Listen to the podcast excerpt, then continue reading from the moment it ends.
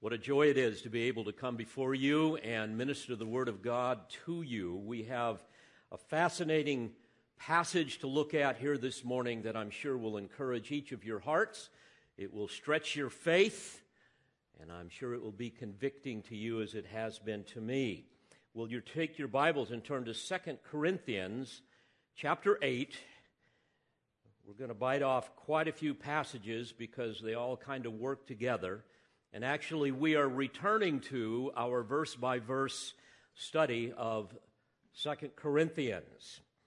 And I've entitled my discourse to you, Harvest Blessings for Faithful Sowers. All true believers will have a desire to be obedient to the Word of God. That is the result of the new birth.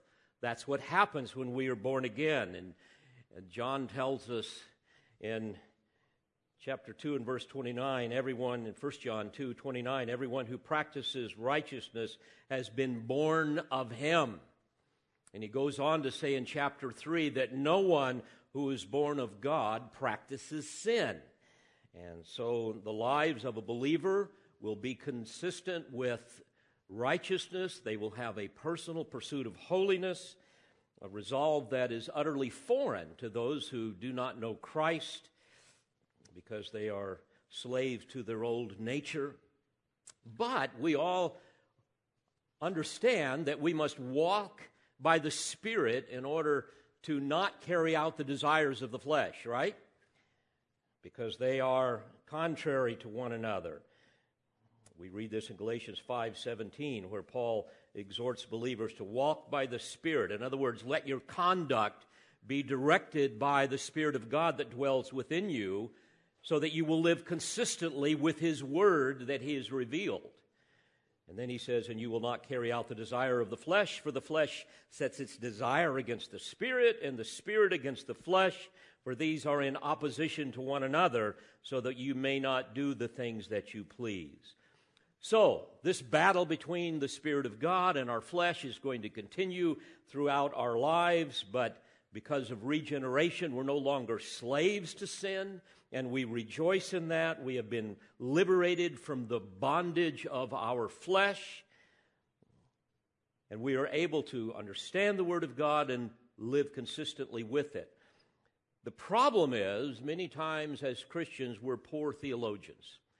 Many times we don't really know what the Word says, and sometimes when we know what it says, we really don't want to deal with it. And unfortunately, what happens is we lack discernment, we are disobedient, we grieve the Spirit, and we forfeit blessing in our life. And this is especially true with many believers' attitude toward money and toward giving, which is what this whole passage is about. We end up forfeiting God's blessing, and we don't want to do that. I was reading some of the statistics just this week on charitable giving in churches. 37% of evangel- evangelicals don't give money to their church. The average giving by adults who attend U.S. Protestant churches is about $17 a week. Christians these days, they say, give 2.5% of their income, which is less than what they gave during the Great Depression. In the Great Depression, they gave 3.3%. Of families that make $75,000 or more, only 1% donate one tenth of their income to the church. And people with a salary of less than $20,000 are eight times more likely to give than those who make $75,000 or more. Fascinating. Now, mind you, how they defined evangelical is all over the place. Uh, those statistics certainly are not true in this church. But we all need to examine our hearts in this most important area of worship. I'm reminded of what Jesus said in Mark 4. Remember, in the parable of the soils, Jesus talks about seeds that are thrown are sown among the thorns. And he says, These are the ones who have heard the word, but the worries of the world and the deceitfulness of riches. In other words, those deceptive promises that we hear in the world and we think in our own mind that somehow having more money and material things can bring happiness. The deceitfulness of riches and the desires for other things enter in and choke out the word, and it becomes unfruitful. These things enter in. They don't rush in. The idea is they creep in. You don't realize it. And little by little, you get consumed with materialism rather than serving Christ and advancing his kingdom, and the Word of God bears no fruit in your life.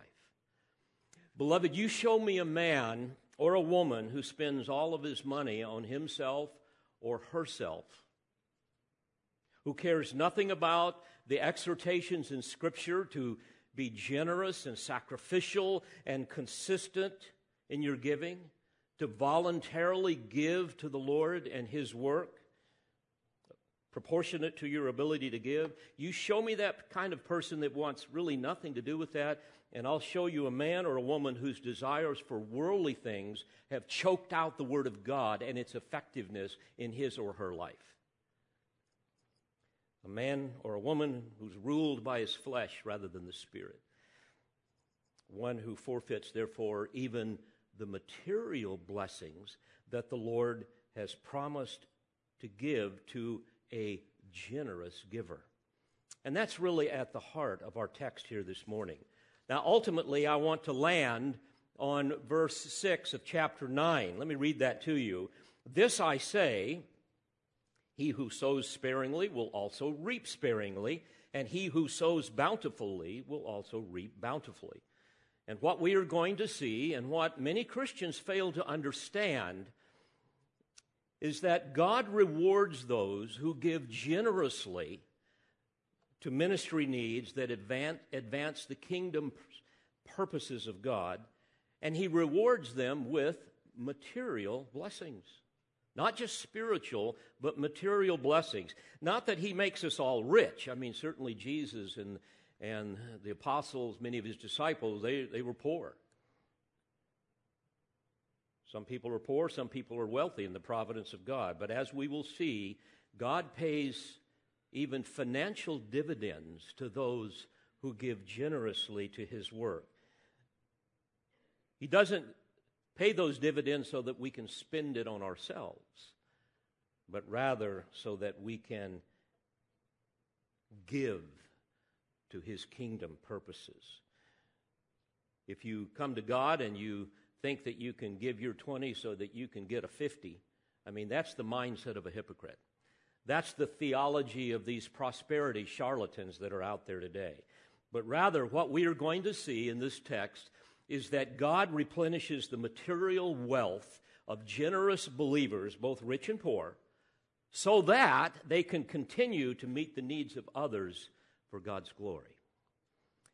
And here Paul is going to describe four sequential harvest blessings, I call them, that God promises to give to faithful stewards. We're going to see that he will give a special outpouring of his love Secondly, a replenishing of material wealth.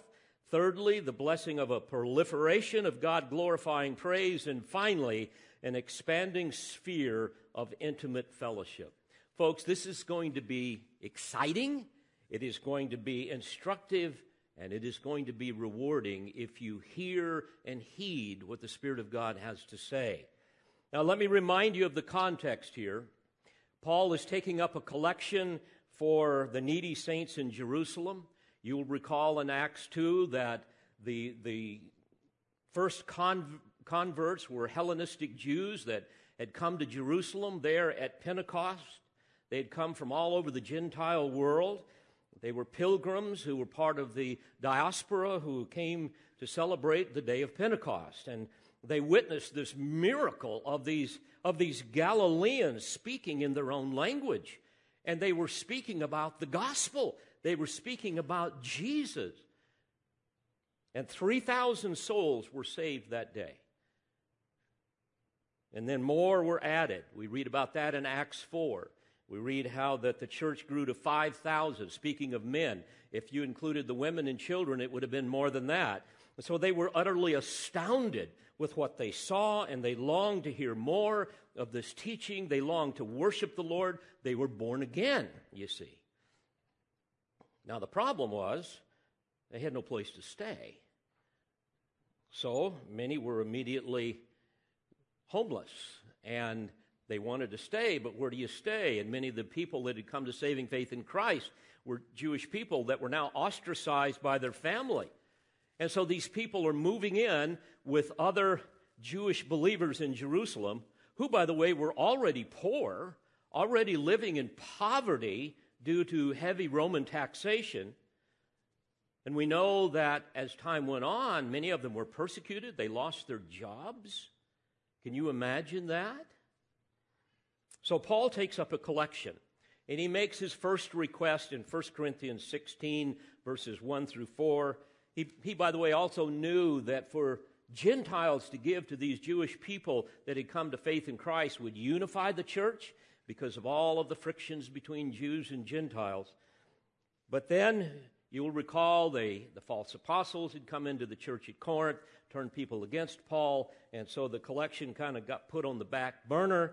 And now in Second Corinthians, he addresses the situation once again, and that's what we find in chapter 8. Let me pick it up here in chapter 8, beginning in verse 8. I'm going to give you brief commentary here as we go, because ultimately we want to land in chapter 9, and it all fits together. So bear with me.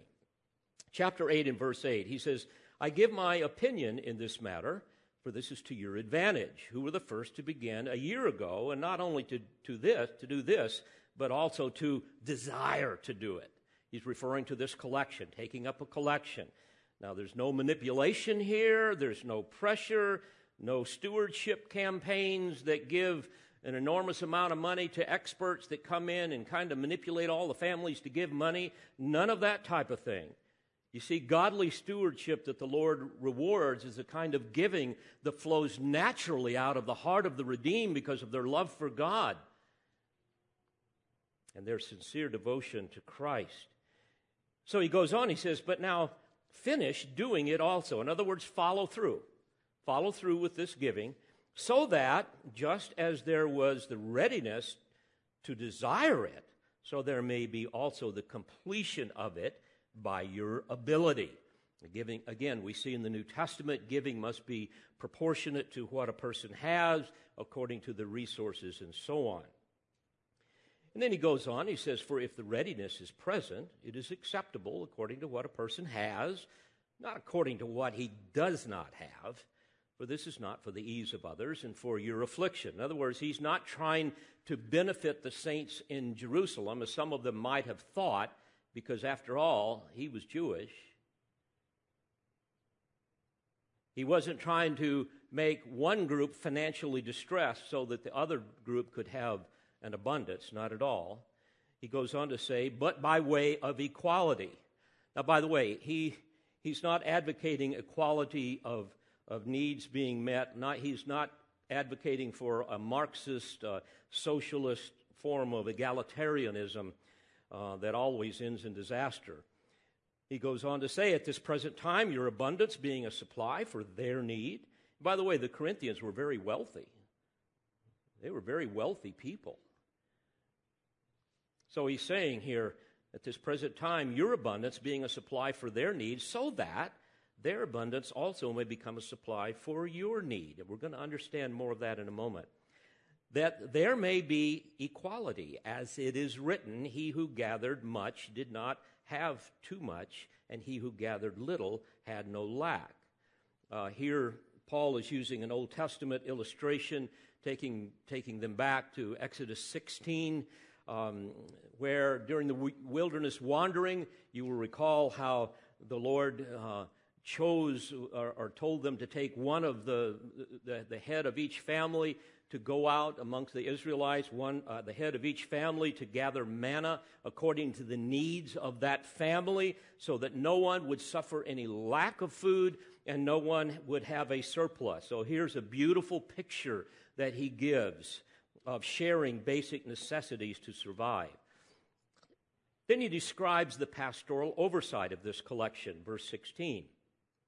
But thanks be to God who puts the same earnestness on your behalf in the heart of Titus.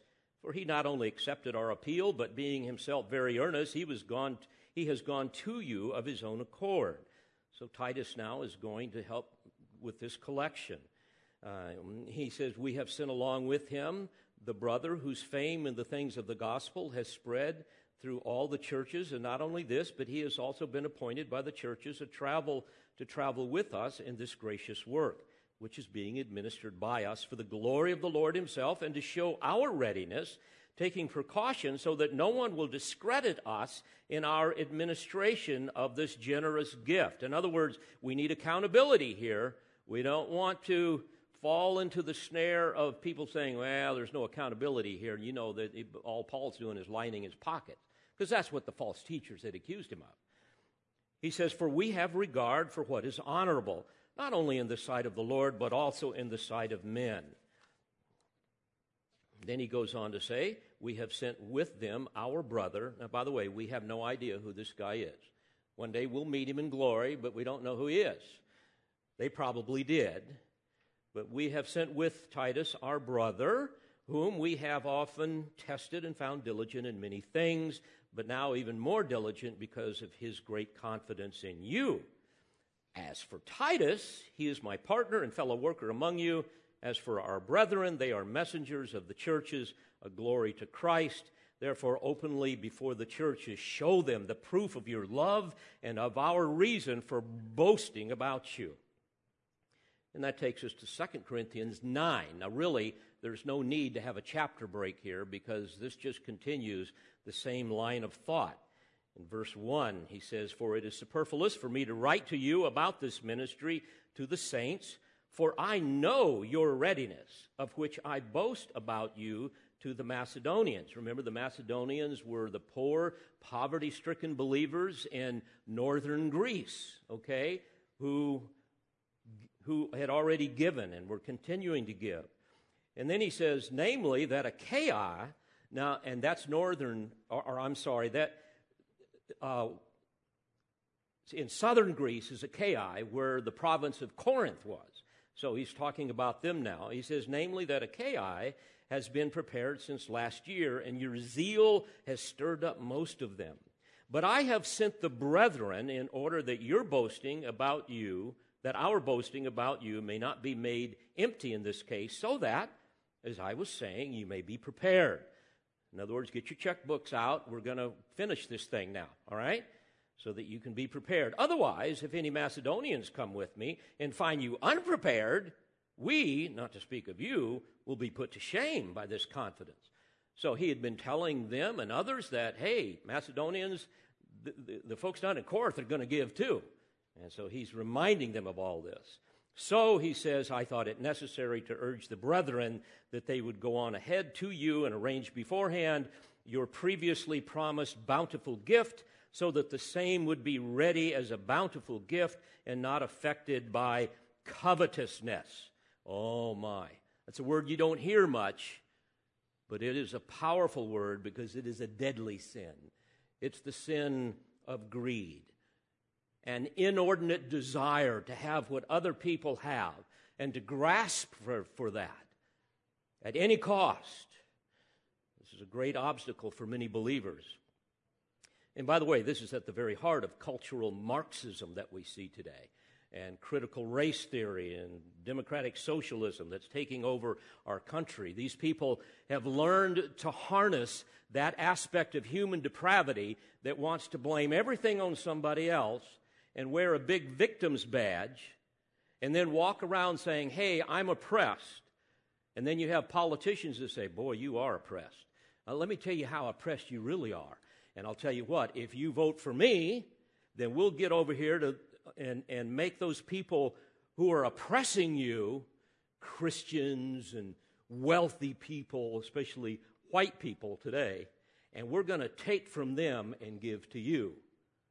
And of course, that appeals to human depravity. I mean, we all see ourselves as victims rather than sinners, right? We, we like to see ourselves as being oppressed. And so we shift responsibility. Again, we see ourselves as, as, as deprived rather than depraved. And many people today, that's how they think of themselves. So they're, I'm, I'm a victim, so I need social justice, rather than I am a sinner and I need saving grace. A huge difference. Micah 2 2, they covet fields and then seize them, and houses and take them away. They rob a man and his house, a man and his inheritance. Beloved, that's what happens with covetousness. And so Paul's warning about this. In fact, in 1 Corinthians 5:11, he tells believers, quote, not to associate with any so-called brother if he is covetous. Now, back to our text. Paul then provides this, this amazing, amazing, profound axiom that, that frankly goes against every principle that the world advances regarding financial soundness. He says in verse 6 Now, this I say he who sows sparingly will also reap sparingly, and he who sows bountifully will also reap bountifully. Now, we understand this, uh, this principle. I mean, farmers don't say, Oh my, I, I don't want to sow too much of my seed uh, because if I do, I won't have enough for next year. You, you, you don't say that. No. You sow it all. Why? Because the harvest is going to bring even more, right? That's the idea. And the point here that Paul is reminding the, the Corinthians is simply, folks, you can't outgive God. That's the idea. He, he doesn't reward generosity with poverty. That's not how he works. We see this in the Old Testament, for example, Proverbs 28 27. He who gives to the poor will never want. And Jesus tells us in Luke 6:38, "Give and it will be given to you," right? Give and it will be given to you. They will pour into your lap a good measure, pressed down, shaken together, and running over. For by your standard of measure, it will be measured to you in return. So, Paul is encouraging the Corinthians by reminding them that God rewards those who give generously to his kingdom purposes, and he rewards them with financial prosperity so that they can give even more. Let me give you another passage in the Old Testament, Proverbs 11, beginning in verse 24. There is one who scatters, the idea of sowing, and yet increases all the more. And there is one who withholds what is justly due, and yet it results only in want. The generous man will be prosperous, and he who waters will himself be watered. We see the same principle in Proverbs 19, verse 17. One who is gracious to a poor man lends to the Lord, and he, referring to the Lord, will repay him for his good deed.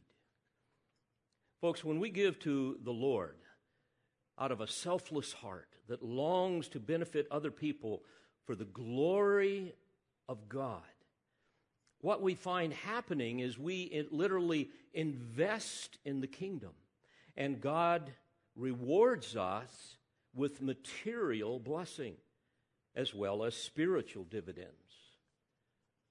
This is why the Macedonians, you will recall, begged Paul to let them give to the Jewish saints in Jerusalem in this collection. Remember in 2 Corinthians chapter 8 and verse 3, we read, For I testify that according to their ability and beyond their ability, referring to the poor Macedonians, they gave of their own accord, begging us with much urging for the favor of participation in the support of the saints. And this, not as we had expected, but they first gave themselves to the Lord and to us by the will of God. And by the way, I see this all the time here at Calvary Bible Church. So many of you will say, Pastor, let me know if there's anyone in need. Let me know if there are any needs. And my goodness, when needs come up and we let it out, we have to say, okay, folks, you know, we we're, we're good. And that's wonderful. That shows your love for Christ. And how sad to see greedy, selfish Christians forfeit even material blessings and end up, frankly, impoverishing themselves. Now, depraved unbelievers are, I mean, they have no concept of this whatsoever. I mean, they hoard, they embezzle, they steal, they cheat, they withhold wages, they oppress the poor, and all of these types of things. But as we look at Scripture, we see that God would have us earn money by working hard, by investing wisely, by saving, avoiding excessive debt, but also, as we see here in this passage, by generous giving rather than miserly hoarding.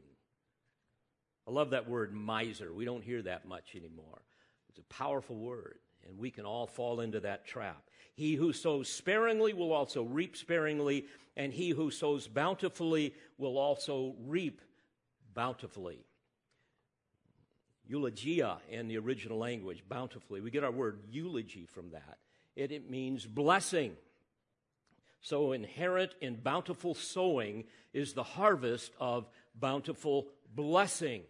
That's what the Lord longs for us. And, folks, I have to ask do you believe this? Do you trust God? Do you take Him at His word?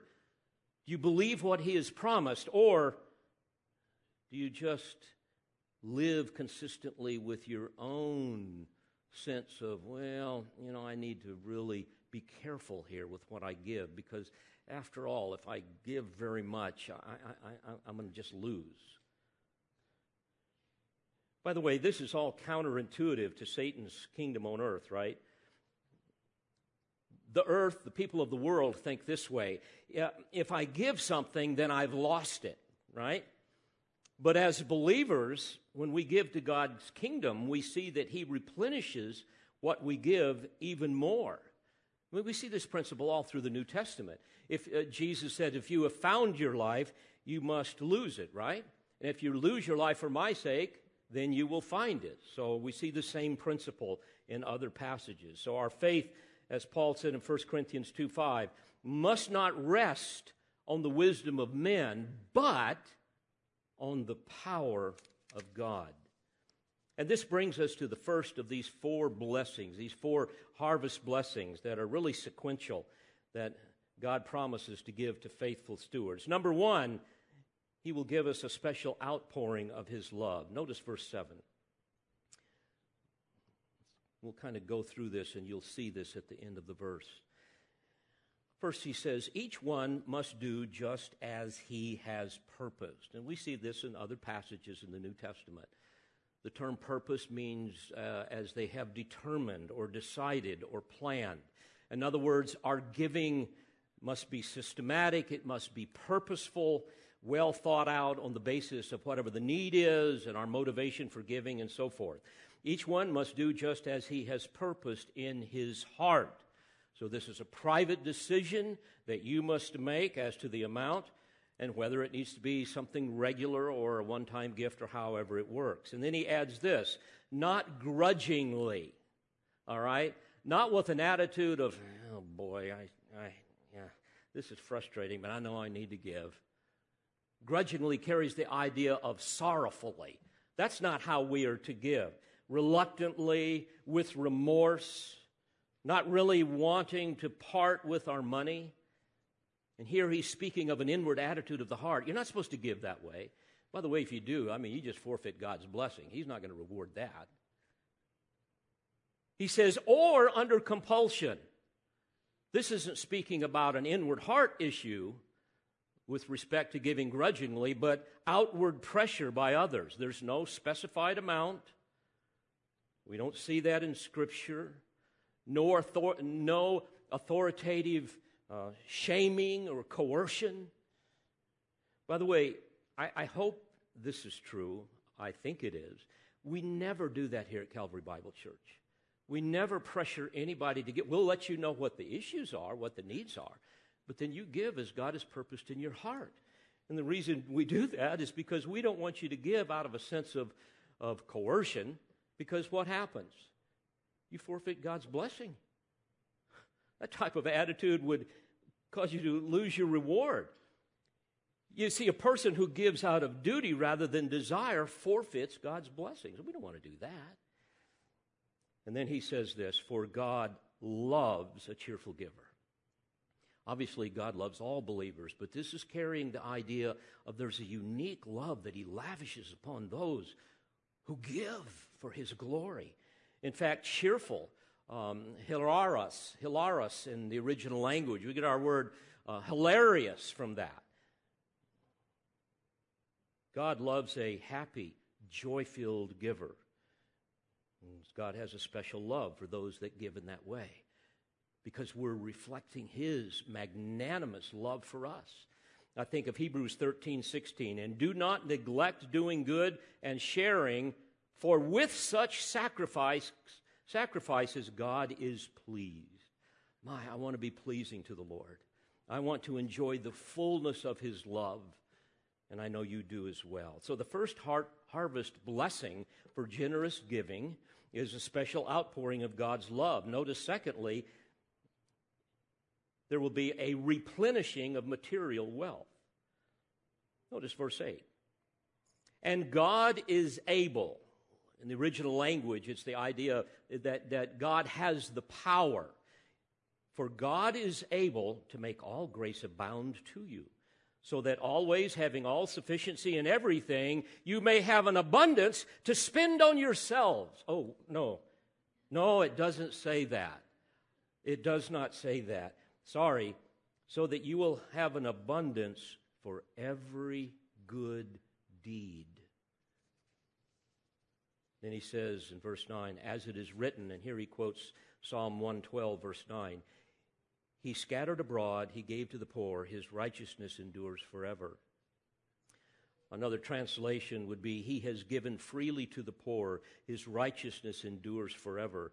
And by the way, He doesn't say this here, but if you look up that psalm, it goes on to say, His horn will be exalted in honor. Let, let me explain this to you. He's saying, He has freely given. Uh, in other words, literally, it could be translated, He has spread around or He has distributed freely. And then when He says, His horn will be exalted in honor, um, horn in the Old Testament uh, is a metaphor of strength and power, which, which it represents here in verse 9 of, of Psalm 112. And exalt the horn refers to prosperity as well as victory. The same imagery occurs in Psalm 89 17. For thou art the glory of their strength, referring to the righteous, and by thy favor our horn is exalted. And in verse 24, and my faithfulness and my loving kindness will be with him, and in my name his horn will be exalted. Chapter 92, verse 10 But thou hast exalted my horn like that of the wild ox. I wrote somebody recently, and at the end, I said to my brother, I pray that your horn will be exalted knowing that the first thing he'd do is look that up to figure out what in the world is he talking about. And that's what he did. And he wrote back to me, Oh, thank you. I understand what that means. Beloved, if you are a greedy person um, that, that hoards your money and spends it all on yourself, and you're insensitive to the needs that God brings before you, let me put it this way your horn will not be exalted. That's the idea. You will not prosper, and you will lack spiritual strength and power. But for the one who, as, as Paul reminds us here, the one who scatters abroad, in other words, the, the one who gives generously to the poor and to the needs that the Lord brings before you, God will honor you. In fact, Charles Spurgeon put it this way God shall honor him, the universe of holy beings shall honor him, and even the wicked shall feel an unconscious reverence. Let it be observed in summing up the qualities of the God fearing man that he is described not merely as righteous, but as one bearing the character of kindness, benevolence, and generosity. To be strictly just, ju- to be strictly just, Spurgeon says, is not enough. For God is love, and we must love our neighbor as ourselves. To give everyone his due is not, a, not sufficient. We must act upon those same principles of grace which reign in the heart of God. And he says this the promises of establishment and prosperity are to bountiful souls who have proved their fitness to be stewards of the Lord by the right way in which they use their substance. Oh, child of God, never forget the promise that is made here in verse 6 of chapter 9. God is going to reward generous sowing or giving, and He's going to do this by replenishing the finances of the sower so that they continue they can continue to give even more. Moreover, back to verse 8 here, he says that person will always have all sufficiency in everything. Now, the context here is material blessing, financial stability. After all, uh, the, the, this, since the seed is referring to financial giving, obviously it speaks of that. The harvest, any harvest, is always going to yield the nature of the seed that was planted. So, verse 8 is saying that God has the power to reward those who give generously, to prosper the cheerful giver, knowing that that person is going to continue to give more to the praise of his glory. Folks, we need to trust him in these matters. And I challenge you to examine your heart in light of this. Think of what Paul said in Philippians 4:19, "And my God will supply all your needs according to his riches in glory in Christ Jesus." Do you believe that? He is able. I love that phrase. He is able. Beloved, he is able to do more than we can ever imagine. In fact, Paul said in Ephesians 3:20, "Now to him who is able to do what? To do far more abundantly beyond all that we ask or think, according to the power that works within us." Dear Christian, do you believe that? Do you live consistently with that? In every area of your life, including your finances. We need to be like Abraham, don't we? Remember what Paul said in Romans 4, beginning in verse 20?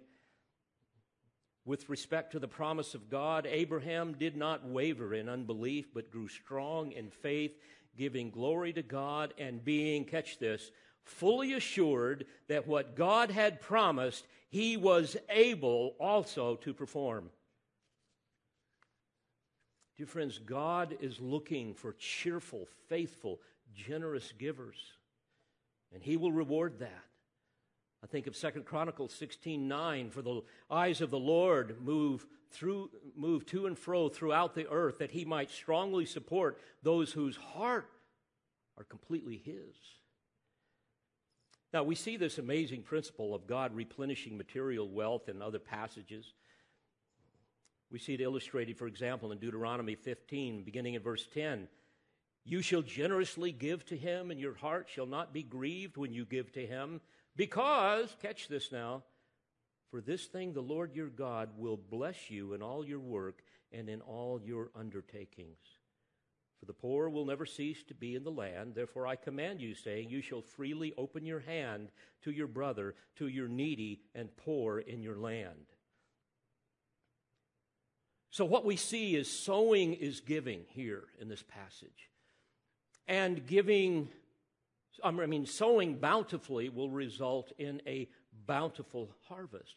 God will give back bountifully. So many passages. I think of the one in First Kings, little story. You will remember in, in the context there that uh, God was judging Israel. Uh, King Ahab was was ruling, and, and they were into all of this Baal idolatry. And so God brought a famine and a drought upon the land. Uh, it's interesting. Uh, Baal was considered the god of, of the rains and of fertility. And so he's making a monkey out of this phony god. And for three years and six months, according to James 5.17, he brings this drought. And what's interesting is we read in 1 Kings 17, beginning in verse 8 Then the word of the Lord came to Elijah, saying, Arise, go to Zarephath, which belongs to Sidon, and stay there. Behold, I have commanded a widow there to provide for you. So he arose and he went to Zarephath. And when he came to the gate of the city, behold, a widow was there gathering sticks. And he called to her and said, Please get me a little water in a jar that I may drink. Mind you, we got a famine going on here. These people are barely alive. And he asked this lady for a drink of water. And then, as she was going to get it, he called to her and said, Please bring me a piece of bread in your hand. But she said, As the Lord your God lives, I have no bread, only a handful of flour in the bowl and a little oil in the jar. And behold, I'm gathering a few sticks that I may go in and prepare for me and my son, that we may eat it and die. I mean, they're on the, they're on the verge of death here. And you want me to go, you know, get you some bread? Are you kidding? But then Elijah said to her, Do not fear. Go do as you have said, but make a little bread cake from it first and bring it out to me, and afterward you may make one for yourself and for your son. In other words, trust in what God may do. Then he goes on to say, For thus says the Lord God of Israel, the bowl of flour shall not be exhausted, nor shall the jar of oil be empty until the day that the Lord sends rain on the face of the earth. So she went and did according to the word of Elijah, and she and her he, she and he and her household ate for many days. The bowl of flour was not exhausted, nor did the jar of oil become empty, according to the word of the Lord, which he spoke through Elijah. Beloved, my point is simply this God is able. Trust him to do what he has promised. Again, remember Jesus' words in Luke 6:38, "Give and it shall be given unto you, pressed down, shaken together, and running over. God's literally going to pour into your lap. What, what they used to do is take, is take their, their garments and hold it up to put their grain in. And that you, so you're putting the grain in the lap, and it's just going to be so much, it's just going to be overflowing. That's how God rewards us. And again, you have to ask yourself do, do I really believe this? Or do I believe that generous giving will only lead to the, the permanent depletion of my resources and ultimately lead to impoverishment. Well, Paul continues with this same theme back to verse 10. He says, Now he who supplies seed to the sower and bread for food will supply and multiply your seed for sowing and increase the harvest of your righteousness. And you will be enriched in everything for all liberality. And obviously, because of this, the people would contribute even more generously to the needs. And this brings us to the third harvest.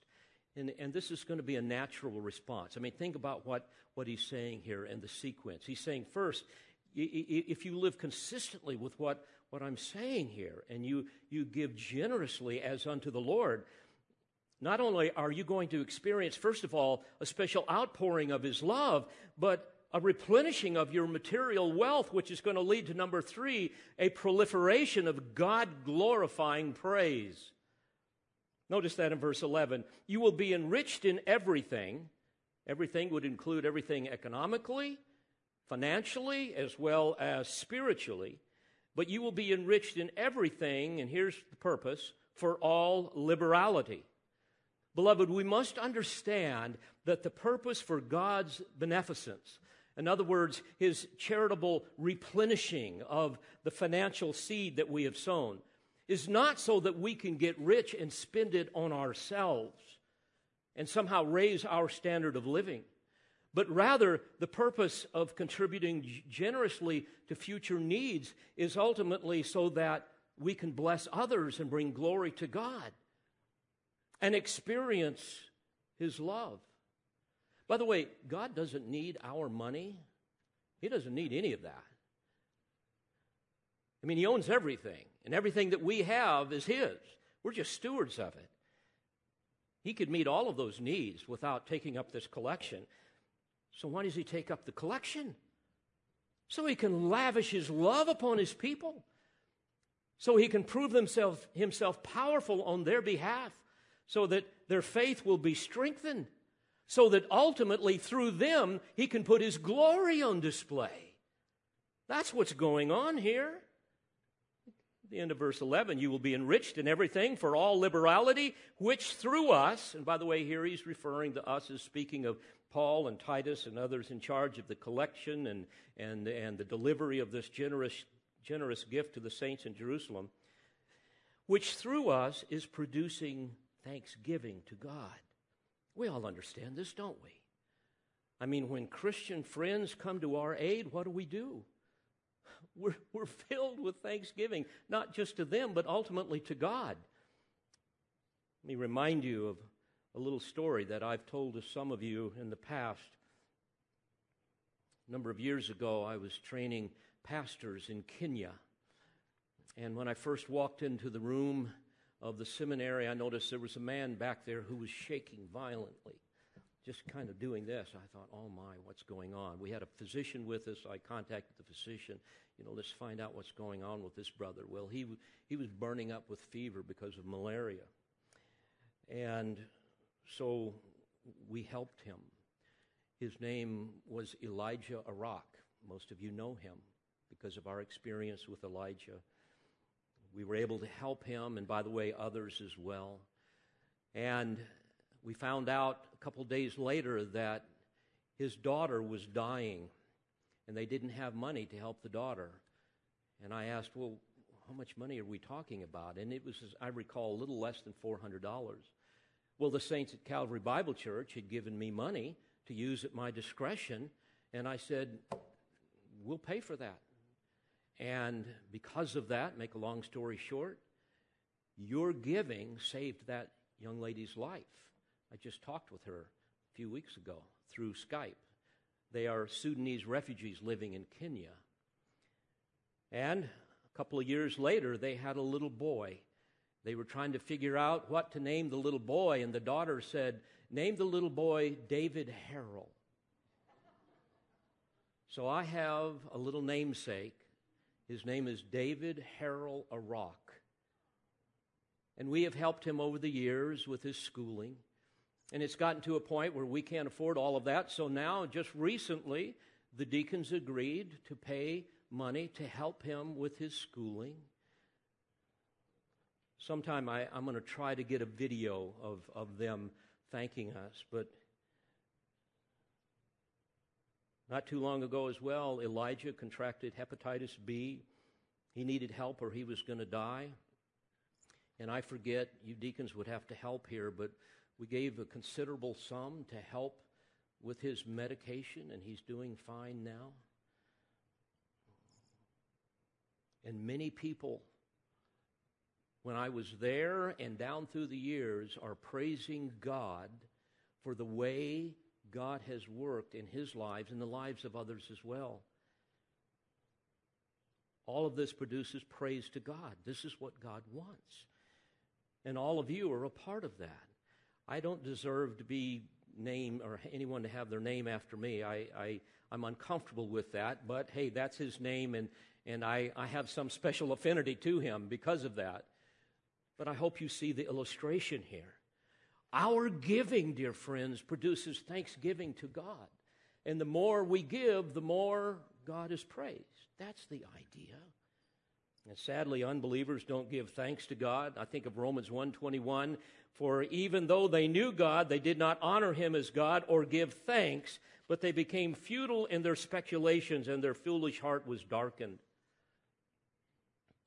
But when impoverished needy, sickly, persecuted saints become the, recip- the recipients of God's favor, of His grace, through the generous gifts of other believers, it causes their hearts to soar with thanksgiving. Oh, dear Christian, hear me. Our generous giving in helping the saints at Calvary Bible Church and around the world is an investment in God's kingdom that pays both temporal as well as eternal dividends. But more importantly, what it does is it harnesses the collective voices of countless saints that will give full throated praise to God and say with the 24 elders in Revelation 4 Worthy are you, our Lord and our God, to receive glory and honor and power. That's what God is up to here in all of this. Back to verse 12 for the ministry of this service, in other words, your service to God by this generous contribution, is not only fully supplying the needs of the saints, but is overflowing through many thanksgivings to God.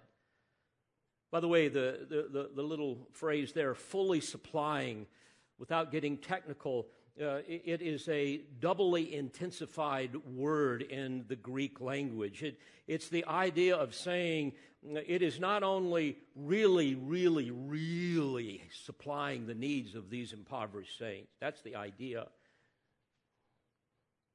but it is also overflowing through many thanksgivings to God. Verse 13, because of the proof given by this ministry, they will glorify God for your obedience to your confession of the gospel of Christ and for the liberality of your contribution to them and to all. Now, folks, that's a significant statement. No doubt he had, Paul had told the saints in Corinth about how the Jews were real suspicious of them. After all, they didn't like Gentiles to begin with, and Gentiles didn't like Jews. They were convinced that Gentiles were beyond salvation because they weren't part of, of God's covenant people and his plan. But now, God is telling Gentiles to help out these Jews in Jerusalem that have come to faith in Christ. Well, boy, that's a hard pill for the Gentiles to swallow as well as for the Jews, you see. That's what's going on here. And then to make them even more skeptical in Jerusalem, those people had undoubtedly already read 1 Corinthians, and they knew the type of chaos in the Corinthian church. They were marked by jealousy and strife, and they were trying to seek personal status, a host of other sins, immorality. They would get drunk at love feasts. They had no no respect for the poor. They were trying to outdo each other um, to see who could have the most sensational gift and making up all types of silly stuff. A general lack of order and chaos. It, it, it, was, it was crazy. And all these things were public record. And so, naturally, the already suspicious believers in Jerusalem were even more suspicious of these Gentile converts. You will recall in Acts 11, beginning in verse 1, now the apostles and the brethren who were throughout Judea heard that the Gentiles also had received the word of God. And when Peter came up to Jerusalem, those who were circumcised took issue with him, saying, You went to uncircumcised men and ate with them? And if you read on the rest of the passage, Peter has to defend the fact that he witnessed the power of the Spirit of God coming upon Cornelius and his household. And again in Acts 15, at the Council of Jerusalem, Peter and Barnabas had to defend that, yes, God is saving Gentiles. He's come to them declaring how many miracles and wonders God has worked through them among the Gentiles. So this was a huge issue. So for now, for these impoverished, persecuted Jewish believers to be rescued by these Gentile saints? Oh my goodness. It proved that the Corinthian church and these Gentile believers were legitimate.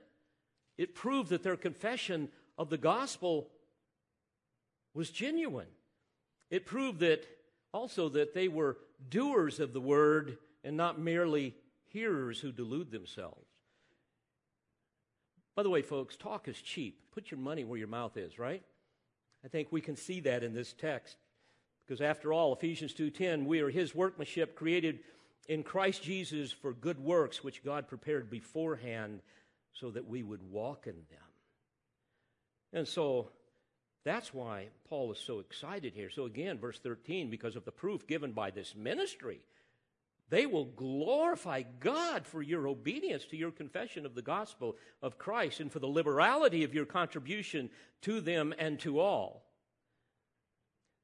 So, what we see here is by giving to the Lord's work, they're experiencing this special outpouring of God's love, a replenishing of material wealth, a proliferation of God glorifying praise, and finally, an expanding sphere of intimate fellowship Beloved, this is such a precious thing. Don't miss this. Verse 14. While they also, by prayer on your behalf, yearn for you because of the surpassing grace of God in you. Can you imagine that? Now these Jewish saints are praying for these Corinthian believers that they once hated. Not only praying for them, they are yearning to be with them. Why? Because of the surpassing grace of God in you. Oh, what a glorious reward this is. Never underestimate this. To have the reward of other saints playing, praying on our behalf and to have other believers, as we all do, all around the world, that would give anything to have a cup of coffee with us right now. That would give anything if we could come and spend time with them. And by the way, I know places all around the world that I've been where if you went there and you told them you were a part of Calvary Bible Church, they would embrace you and you'd have a place to stay. That's the idea that we have here. Well, some of you might ask, well, what happened? Did they ever take it up? Did it ever get to them? Let me close with this. We know that sometime after writing Second Corinthians, Paul visited Corinth again for the third time, as he promised that he would do in chapter 12, verse 14, and chapter 13, and verse 1. And if we go to Acts 20, we would read how that he stayed there about three months. And by the way, what, when he went back to them during that three month period, he wrote the epistle to the Romans. Let me remind you of what he said in Romans 15, verse 25. He told them, I am going to Jerusalem serving the saints.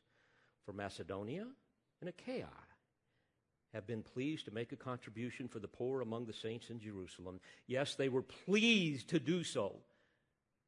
And they are indebted to them for if the Gentiles have shared in their spiritual blessings, they are indebted to minister to them also in material things.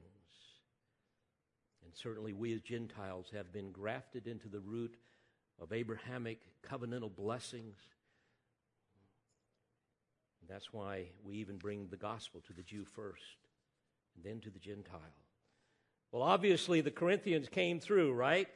They joined the poor, impoverished saints in Macedonia, put their money in with them, and blessed these dear saints in Jerusalem.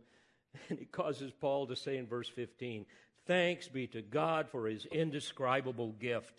Obviously, if it were not for God's gift of Christ, none of this would be made possible, right? And so all of this moves us to worship. And even as God provides the grain for the sower to put into the soil so that it can produce a, a harvest and multiplied grain. He also supplies our seed of generous giving when we give to those in need that the Lord brings to our attention. And think what an ultimate harvest that is going to yield, not only in this life, but in the life to come. Won't it be great someday in heaven to see what God has done because of what we have done on behalf of others, and also to realize what others have done in the past to help us come to a place of saving faith. Amazing to think how it all works. Let's pray together. Father, thank you for these eternal truths. I pray that by the power of your Spirit, we will live them out with great joy that ultimately your name will be praised throughout the earth. We thank you. We give you praise for all things. In Jesus' name, amen. We pray you've been edified by this presentation. You've been listening to the teaching ministry of Calvary Bible Church in Jolton, Tennessee. For more information on Calvary Bible Church or for more audio, please visit our website at cbctn.org.